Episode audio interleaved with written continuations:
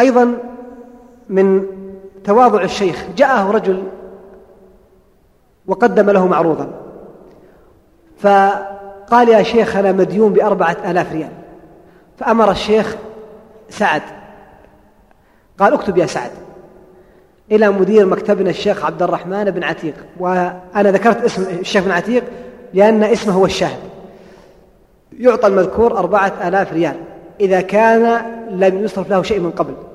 هذا المسكين أخذ المبلغ ثم عمل معروضا آخر وزور الشرح اللي كتبه الأخ سعد. وبدل من أن يكتب بن عتيق كتب إلى مدير مكتبنا الشيخ بن عثيمين. فلما أتى بالخطاب معروف أنه مزور. أخبر الموظفون الشيخ فأمروا الجنود فقبضوا عليه ثم حكم عليه بالسجن. فأدخل السجن. أظن حكم عليه بسنة التزوير. فجاء وجاءت ورقة يحملها أحد أقارب ذلك الرجل بعد مضي شهرين أو ثلاثة. وإذا في الورقة اعتذار من الرجل بأني يا شيخ أخطأت عليك وقصرت في حقك فأرجو أن تسامحني وأن تكون عونا لي أو تكون فرجا لي بعد الله. فكتب الشيخ إلى من له الأمر فأفرج عنه. فجاء ذلك الرجل الشيخ ثم أعطاه الشيخ مبلغا من النقود وأصبح ملازما لمائدة الشيخ حتى مات الشيخ رحمه الله تعالى. أي قلب يحمل هذا الرجل؟ أيضا آخر أعطي شيكا بألفين ريال. فالمسكين زاد في الشيك صفر. أصبح كم مبلغ؟ أصبح المبلغ عشرين ألف ريال.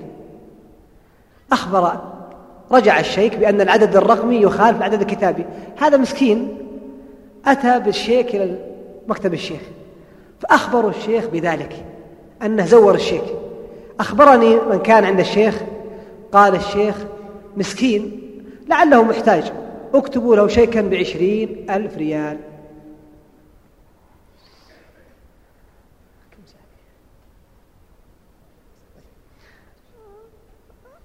من عجيب محبة الشيخ للفقراء أن بعض الناس نقل إليه اقتراحا. قال يا شيخ لو أنك تجعل للفقراء مجلسا يليق لهم مستقل ويكون لك مجلس مع من يأتيك من الناس الآخرين. فغضب الشيخ قال هذا ديدني من أراد أن يأكل معي فليأتي ومن أراد أن لا يأكل فلا يأتي. لن أغير طريقتي بيتي مفتوح لكل أحد. الفقراء يقول ابنه أحمد أن الشيخ يغضب علينا إذا رفع إليه أحد من الفقراء شكوى ولو كان مبالغا فيها. كان رحمه الله متعاطفا مع الفقراء حريصا على عدم جرح مشاعرهم. بعد الشيخ عن الشهرة. أستطيع أن أقول أن الشهرة أن الشيخ طردها ونبذها لكنها غلبت الشيخ بمحبة الناس له وبتتبع أخبارهم له. وبشوقهم وشغفهم إلى سماع كلامه وإلى حضور مجالسه ومواعظه. وفي كم وحصل للشيخ مرارا أمور نبذها الشيخ فهذه جريدة تخرج تريد أن تخرج ملحقا في سيرته فرفض. ومرة طلب مني شاعر أن يلقي قصيدة أمام الشيخ في ثنائه على الشيخ فشفعت له عند الشيخ. فقال الشيخ لي القصيدة في أي شيء؟ قلت يا شيخ أحسن الله إليك في شخصك الكريم. قال لا داعي لها. لا داعي لها. فقلت يا شيخ هذا الشاعر دبجها وقرضها وحرص على أن يلقيها على مسامعك قال لا داعي لها. يلقي غيرها خيرا منها. المهم شفع بعض الإخوة عند الشيخ فوافق الشيخ. صلته للرحم. يخبرني أخوه محمد. أخوه محمد يكبر الشيخ بخمس سنوات. وكان الشيخ مثالا رحمه الله الشيخ عبد العزيز مثالا في صلته لأخيه. يقول لمحمد أخوه يسكن في الرياض يقول يتصل بي الشيخ يوميا حتى في اليوم الذي مات فيه يوم الأربعاء ليلة الخميس. وقد رأيت الشيخ بنفسي بعيني من تقديري لأخيه يقبل رأسه الشيخ عبد العزيز رحمه الله يقبل رأس أخاه محمدا الذي يكبره بخمس سنين. ويخبرني أحمد أن الشيخ رحمه الله كان حريصا على الاتصال بذويه وبخاصة من كان منهم مريضا. عناية الشيخ بأهله أنا سأختصر حتى لا أطيل. عناية الشيخ بأهله يقول ربنا تعالى يا أيها الذين آمنوا قوا أنفسكم وأهليكم نارا وقودها الناس والحجارة. ذكر المنذري في الترغيب أن علي بن أبي طالب رضي الله عنه يقول علموهم الخير. والبيهقي يقول في السنن باب ما على الآباء والأمهات من تعليم أبنائهم أمر الطهارة والصلاة ثم ساق بإسناده الحديث مروا أولادكم بالصلاة لسبع واضربوهم عليها لعشر وفرقوا بينهم في المضاجع يخبرني أحمد أن الشيخ رحمه الله كان يتصل السنترال الداخلي في البيت بأولاده. يوقظهم لصلاة الفجر. وكان إذا أيقظهم يلقنهم الحمد لله الذي أحيانا بعد ما ماتنا. لأن النوم يغالبهم فيأمرهم بإعادة الجملة النبوية حتى يتأكد أنهم تيقظوا. وأخبرت إحدى بناته رحمه الله بأنها تختلف كانت تختلف مع بعض يعني إخوانها في بعض أمور العبادة ومن ذلك في أمر من أمور الوضوء. قالت فأمر الشيخ بإحضار كتاب فأمر بفتح باب الوضوء ثم قرأناه عليه وشرحه وبصرنا فيه فقال فهمتم؟ قالوا نعم فحمد الله. وهكذا ديدا طالب العلم يكون في أهله مدرسة وفي مسجده مدرسة وفي مع جيرانه مدرسة لأن طالب العلم ينفع الناس بما آتاه الله من الشفاعة ومن العلم. توقير الشيخ لمشايخه. قال ابن جماعة الكناني رحمه الله في كتابه تذكرة السامع المتكلم في آداب العالم المتعلم وينبغي له أي للطالب أن يدعو له مدة حياته وأن يرعى ذريته وأقاربه وياما دعا الشيخ لأشياخه. وقد بكى الشيخ يبكي أحيانا عند ذكر شيخه الشيخ محمد بن إبراهيم آل الشيخ رحمة الله على الجميع. وهذا من بر الشيخ رحمه الله من بر الشيخ رحمه الله بمن كان لهم عليه فضل بعد الله تعالى. وهكذا ينبغي أن يكون الطالب أن يذكر الفضل لأهل الفضل أن يعرف فضل مشايخه أن يزورهم. بل إن بعض من كتب في آداب الطلب قالوا ينبغي للطالب أن يتعاهد أهل شيخه وأن يقضي حوائجهم برا بشيخه. معرفة الشيخ بحال المسلمين.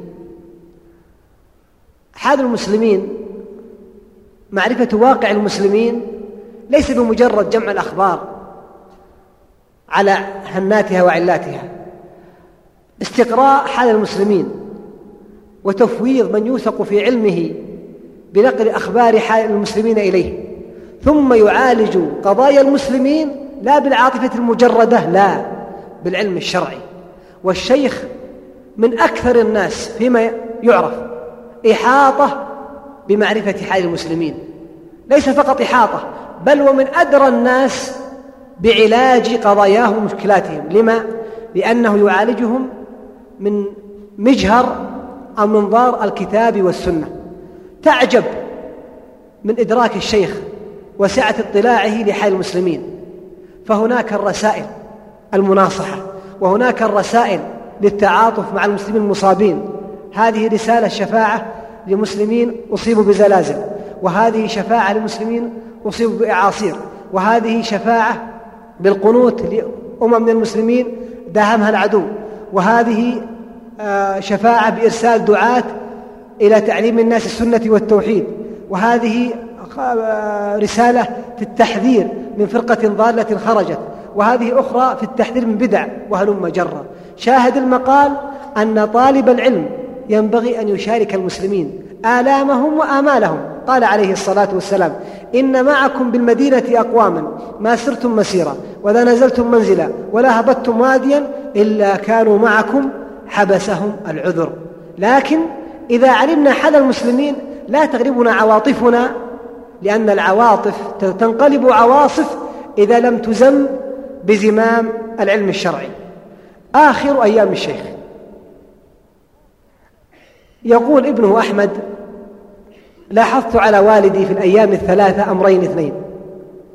الأول أن حيله قد ضعف ضعفت قواه. والثاني أن نفسه يتلاحق. ومع هذا كله تحامل على نفسه. استقبل الناس مساء يوم الثلاثاء كعادته. وكذلك في صباح يوم الإربعاء. ومغرب الأربعاء الأخير يقول أجلسناه على كرسيه. وكعادته رحمه الله استقبل الناس. يقول أحمد وفقه الله صلى العشاء يوم الأربعاء في منزله لأنه كان متعبا. وذكر أيضا قال ولم يأكل شيئا رحمه الله لعدم شهيته الأكل. وهنا يخبرني الأخ صلاح. أمين مكتبة الشيخ يقول في ذلك اليوم يخبرني بلسانه يقول ودعني الشيخ يوم الأربعاء ودعني الشيخ وداعا لم أكن أعده من قبل. يقول أحمد والعجيب أن أولاده اجتمعوا عنده بعد العشاء من ذلك اليوم بدون موعد سابق جلسوا معنا الساعة العاشرة أو العاشرة والنصف. يقول لما حضرت الساعة الواحدة والنصف أخبرت أم أحمد وفقها الله أن الشيخ لم يأكل شيئا. يقول أحمد دخلت عليه فحاولت أن يأكل لكنه لم يأكل شيئا. يقول وفي الساعة الثانية والنصف أو الثالثة ذهب إلى دورة المياه بنفسه رحمه الله دون مساعدة وتوضأ كعادته. ثم صلى واضطجع.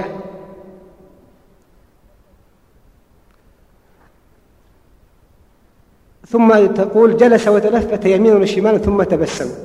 سألته أم أحمد وفقها الله هل تريد شيئا؟ يعني كأنها استغربت من الشيخ. فلم يرد عليها.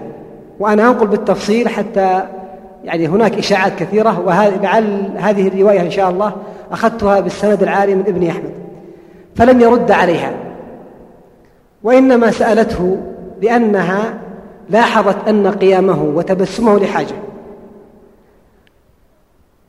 تقول اضطجع مرة أخرى بعد أن توضأ وتبسم وصلى. وله نفس متزايد بصوت مسموع. يقول أحمد دخلت عليه وناديته بعد أن أخذت بيده.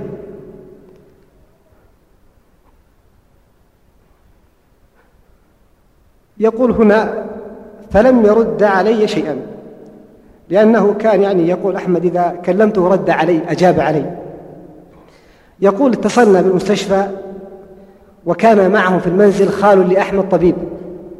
يقول جاء الخال الساعة الرابعة ثم جاءت سيارة الإسعاف فنقل إليها فذهبوا به المستشفى وحاولوا لكن الطبيب أخبر أنه قد قضى نحبه رحمه الله تعالى. جنازة الشيخ هنا أمور ثلاثة أكتفي بإيرادها.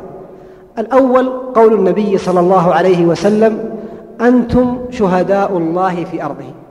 ولو قيل أنه لم يمر جنازة بهذا الجمع كسماحة الشيخ في هذا العصر لما كان بعيدا. الأمر الثاني ظهر مصداق ظهر مصداق قول الإمام أحمد بيننا وبينكم يوم الجنائز. وكيف سار الناس في موكب الشيخ رحمه الله تعالى. الأمر الثالث مقال كتبه أحد الفضلاء عنون له بعنوان, جميل حتى لا يكذب التاريخ. تقرأ في سجلات التاريخ أخبارا تكاد أن تقول هذا مبالغ فيه. لكن لما رأينا جنازة الشيخ وتلك الأعداد الهائلة صدق التاريخ في وصفه لمثل تلك الحالات. الرؤى المنامية كثيرة لكن من عجب الشيخ رحمه الله ومن سمو أخلاقه ومن تواضعه أنه كان حذرا من مداخل الشيطان وبخاصة إذا كان المقام مقام مدح وثناء. قريب لي. طبعا هذا الرؤيا قبل موت الشيخ. رأى في الشيخ رؤيا. خير. وقصها علي هذا القريب. وكتب ورأى فيها أن الشيخ ابن باز رحمه الله على منظر بهي يغبط فيه. فكتب إلى الشيخ يخبره بتلك الرؤيا. فرد الشيخ عليه رحمه الله من عبد العزيز بن عبد الله بن باز. إلى حضرة الأخ المكرم الشيخ عبد الرحمن بن محمد بن سدحان زاده الله من العلم والإيمان وجعله مباركا أينما كان. سلام عليكم ورحمة الله وبركاته. وبعد يا محب انظر العبارات عبارات العالم الذي يستفيد السائل والقارئ وصاحب القضية ومن كان على شكلته وصل لي كتاب كريم مؤرخ بتاريخ وصلكم الله برضاه. وسرني حرصكم على تتبع ما يذاع وينشر من الأحاديث المفيدة. زادك الله من العلم النافع والعمل الصالح. أو عبارة نحوها وأشكرك على شعورك نحو. ودعائك في لي. جزاك الله عني. ذلك أفضل الجزاء. ولا شك يا أخي أن الواجب علينا وعلى إخواننا طلبة العلم. أكثر أو أكثر من هذا. ونسأل الله أن يعين الجميع على أداء الواجب. أما الرؤيا هذا هو الشاهد. أما الرؤيا التي أشرت إليها فهي رؤيا صالحة. وتبشر بالخير لنا ولكم. ولكن يا محب الرؤيا الحسنة تسر الإنسان ولا تغره. بل يزداد اجتهادا في الخير ونسأل الله أن يثبتنا وإياكم على دينه. إنه جواد كريم. والسلام عليكم ورحمة الله وبركاته. دليل هذه العبارة الجميلة التي قالها الإمام أحمد. الرؤيا تسر المؤمن ولا تغره. وجاء رجل سفيان فقص عليه رؤيا فقال سفيان من تواضعه نحن أعلم بأهل الرؤ... نحن أعلم بأنفسنا من أهل الرؤى. شاهد المقال أن ما رؤي في الشيخ منامات كثيرة كتبت وسجلت لكن من أرادها وجدها فيما نشر من الرسائل والكتب. أيها الأكارم قبل الختام نتساءل أسباب قبول الشيخ. أحسب أن الشيخ رحمه الله له نصيب من قول النبي صلى الله عليه وسلم إذا أحب الله عبدا نادى جبريل فقال يا جبريل إني أحب فلانا فأحبه فيحب فأحبه فيحبه جبريل ثم ينادي جبريل في أهل السماء يا أهل السماء إن الله يحب فلانا فأحبوه فيحب أهل السماء ثم يوضع له القبول في الأرض. وحديث آخر أظنه عند البزار إن لكل عبد صيتين صيتا في السماء وصيتا في الأرض فإذا حسن صيته في السماء حسن صيته في الأرض وإن ساء وإذا ساء صيته في السماء ساء صيته في الأرض. وقبول الشيخ عند جميع طبقات المجتمع من حكام ومحكومين وتجار وفقراء وعلماء ومتعلم وعامة أمر يندر أن يجتمع لأحد. أيضا من أسباب قبول الشيخ تعظيم الشيخ للنص الشرعي وقد سبق بيان ذلك. التقوى الأمر الثالث التقوى والورع في جميع شأن الشيخ نحسبه والله حسيبه. قال زيد بن أسلم من اتقى الله أحبه الناس وإن كرهوا الأمر الرابع التواضع الجم الأمر الخامس النصح والخوف على المسلمين. السادس نشر الخير في كل مكان. والسابع زهد الزهد في متاع الدنيا. وأستميحكم عذرا في ذكر مثال. على قبول الشيخ حتى عند الكفار. ذكر بعضهم أن آه، رجلا نصرانيا كتب للشيخ شيكا بمبلغ مليون ومئتين وخمسين ألف ريال. أحضر الرجل أحد المسلمين هذا الشيك بعد أن أخذ من النصراني وسأله أتعرف الشيخ بن باز? قال لا أعرفه ولم ألتقي به ولكني عرفته وأحببته مما يكتب ومن كلام الناس عنه. أيضا لا أعلم في نظري أن أحدا رثي بشيء من الشعر أو النثر من المتأخرين أو من المتقدمين أكثر من سماحة الشيخ رحمه الله تعالى. أختم هذه المحاضرة برسالة بوصية كتبها سماحة الشيخ عبد العزيز إلى طلاب هذه الجامعة. يقول رحمه الله الحمد لله وكفى وسلام على عباده الذين اصطفى. أما بعد فالذي أوصي به أبنائي طلاب الجامعة الإسلامية هو تقوى الله سبحانه وتعالى في جميع الأحوال والحرص على طلب العلم والعناية بالمقررات الدراسية والمذاكرة فيما بينهم فيما قد يخفى من مسائلها والإصغاء للمدرسين والسؤال عن كل ما يشكل, يشكل في الدرس بالأسلوب الحسن. ومن أهم أسباب التحصيل إصلاح النية وحفظ الوقت والعمل بما علم. وقد جاء في بعض الآثار من عمل بما علم أورثه الله علم ما لم يعلم. وشاهد هذا في كتاب الله سبحانه قوله تعالى والذين اهتدوا زادهم هدى وآتاهم تقواهم وقوله سبحانه ويزيد الله الذين اهتدوا هدى. ومن أهم الأسباب أيضا الاستقامة على تقوى الله والحذر من المعاصي قال الله سبحانه ومن يتق الله يجعل له مخرجا ويرزقه من حيث لا يحتسب. والمخرج من الجهل من أهم المخارج المطلوبة كما أن العلم من أفضل الرزق الذي ينتج عن التقوى. وقال تعالى يا أيها الذين آمنوا إن تتقوا الله يجعل لكم فرقانا. الآية. وأحسن ما قيل في تفسير الفرقان أنه ما يحصل للعبد من نور العلم الذي يفرق به بين الحق والباطل.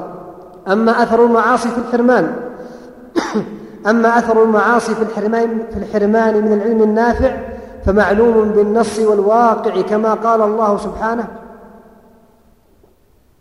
وما أصابكم من مصيبة فبما كسبت أيديكم ويعفو عن كثير.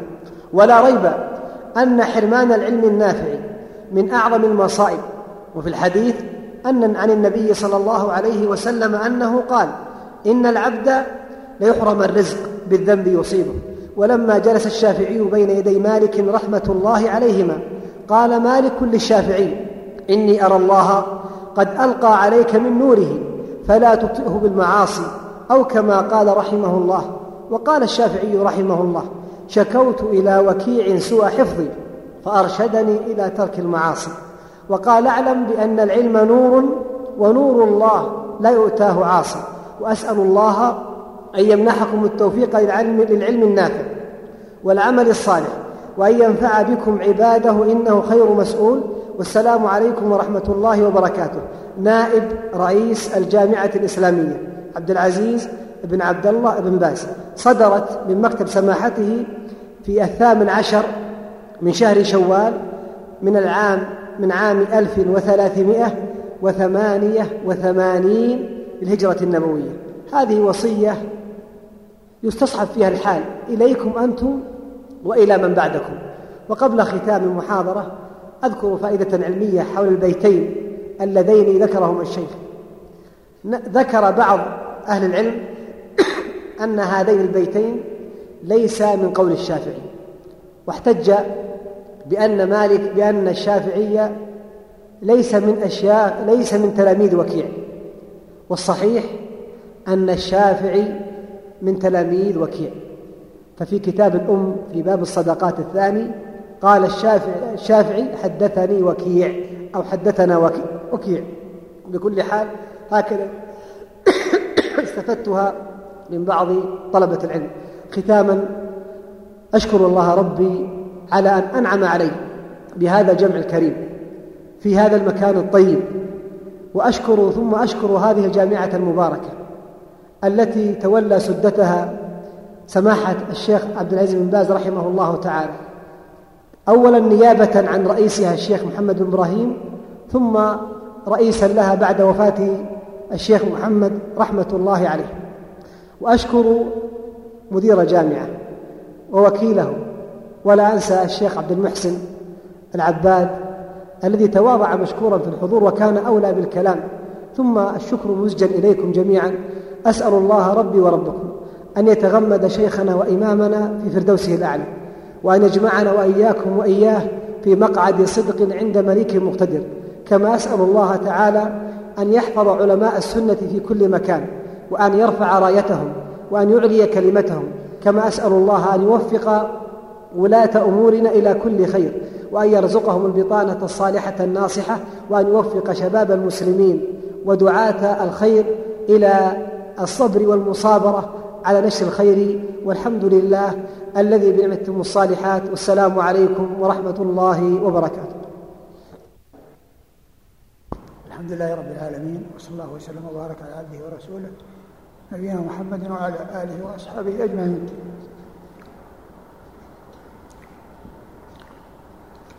أما بعد فإني أشكر الشيخ عبد العزيز محمد السدحان على محاضرته القيمة الواسعة عن سماحة شيخنا الشيخ عبد العزيز بن عبد الله بن باز رحمه الله وأسكنه فسيح الجنان. فإن هذه المحاضرة القيمة أتحفنا فيها بفوائد كثيرة وذكر مواقف عظيمة لهذا الإمام هذا الرجل المجاهد الذي كما آه، ذكر الحافظ بن حجر عن عبد الله بن مبارك رحمه الله والذي أشار إليه فضيلة المحاضر بعد أن ذكر جملة من خصاله الحميدة ختمها بقوله جمعت فيه خصال الخير. فإن هذا الرجل في الحقيقة آه، رجل عرفه الخاص والعام في جهاده وفي نصحه وفي سلامة قلبه وفي بذله وفي جوده وكرمه فهو في الحقيقة إمام جمعت فيه خصال الخير رحمة الله تعالى عليه. وإن آه، الشيء الذي آه، أتحفنا به كثيرا فضيلة المحاضر هذه المواقف العظيمة التي التي أبداها والتي ذكرها والتي هي دروس وعبر وعظات وهي في الحقيقة مفيدة للسامع ومفيدة لمن يقف عليها لأن في هذه المواقف وهذه الأمور التي تحصل من هذا العالم الجليل وهذا العالم الكبير فيها عبرة وعظة وقدوة حسنة. فأسأل الله عز وجل أن يغفر لسماحة شيخنا الشيخ عبد العزيز بن باز وأن آه، يسكنه فسيح الجنان وأن يجزي المحاضر على هذه المحاضرة القيمة الواسعة خير الجزاء وعلى على جهوده في جمع مادتها وفي جمع هذه المواقف والدروس والعبر التي اشتملت عليها حياة هذا الإمام رحمة الله عليه.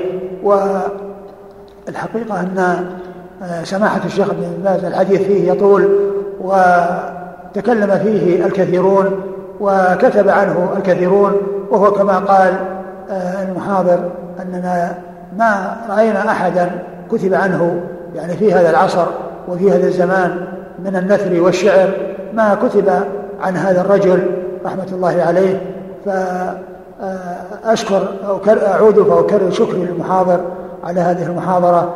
ونأمل إن شاء الله أن تطبع هذه المحاضرة وأن تكون في متناول الأيدي وأن يستفيد منها الناس ومن آه، من أحسن ما اشتملت عليه هذه المحاضرة ما ختمت به بتلك النصيحة القيمة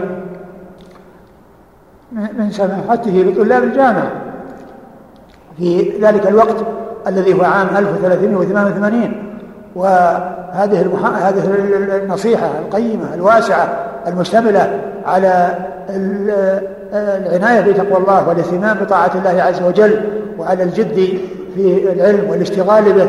فهي في الحقيقة وصية ماثلة وهي مستمرة مع الطلاب. ومن المناسب أن تكون أن تطبع على حدة وأن تصل إلى أيدي كل طالب من طلاب الجامعة. والله تعالى أعلم. وصلى الله وسلم وبارك على عبده ورسوله نبينا محمد وعلى آله وأصحابه أجمعين.